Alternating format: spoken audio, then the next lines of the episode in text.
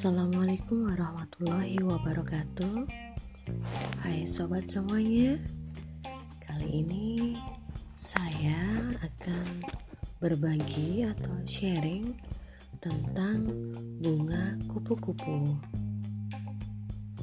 Bunga kupu-kupu sering disebut sebagai wood soros Namun di negara kita di Indonesia Bunga kupu-kupu ini lebih dikenal dengan nama calincing kupu-kupu, calincing merah, calincing ungu, atau tanaman cinta. Dan bunga kupu-kupu ini yang paling umum dibudidayakan sebagai tanaman hias adalah jenis bunga kupu-kupu dengan spesies Oxalis triangularis. Oxalis ini disenangi pecinta bunga karena sifatnya yang tidak rewel dan hanya memerlukan sedikit intervensi. Selain itu, tanaman ini juga dikenal sangat produktif.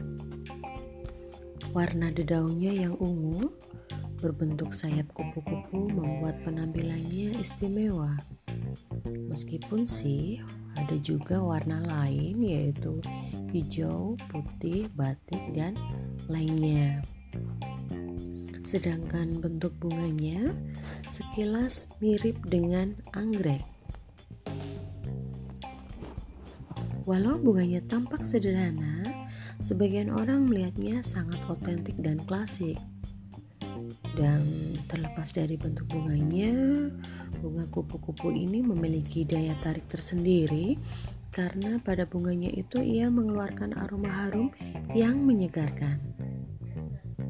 Fitur menarik lainnya dari tanaman ini adalah daunnya itu menutup seperti payung di malam hari. Uniknya, saat bunganya mengering, secara bertahap dia terlepas. Nah, di beberapa negara, bunga oksalis ini ternyata juga dikonsumsi manusia selama ribuan tahun.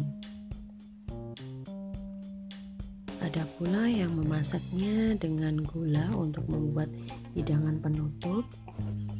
Kemudian dijadikan obat untuk meringankan luka mulut dan sakit tenggorokan serta bisa juga dijadikan obat untuk mengatasi kram, demam, dan mual. Nah, gimana sobat semuanya? Sudahkah ada yang menanam bunga kupu-kupu seperti saya? Bagus loh bunganya. Yuk kita tanam bunga tanaman cinta ini. Assalamualaikum warahmatullahi wabarakatuh.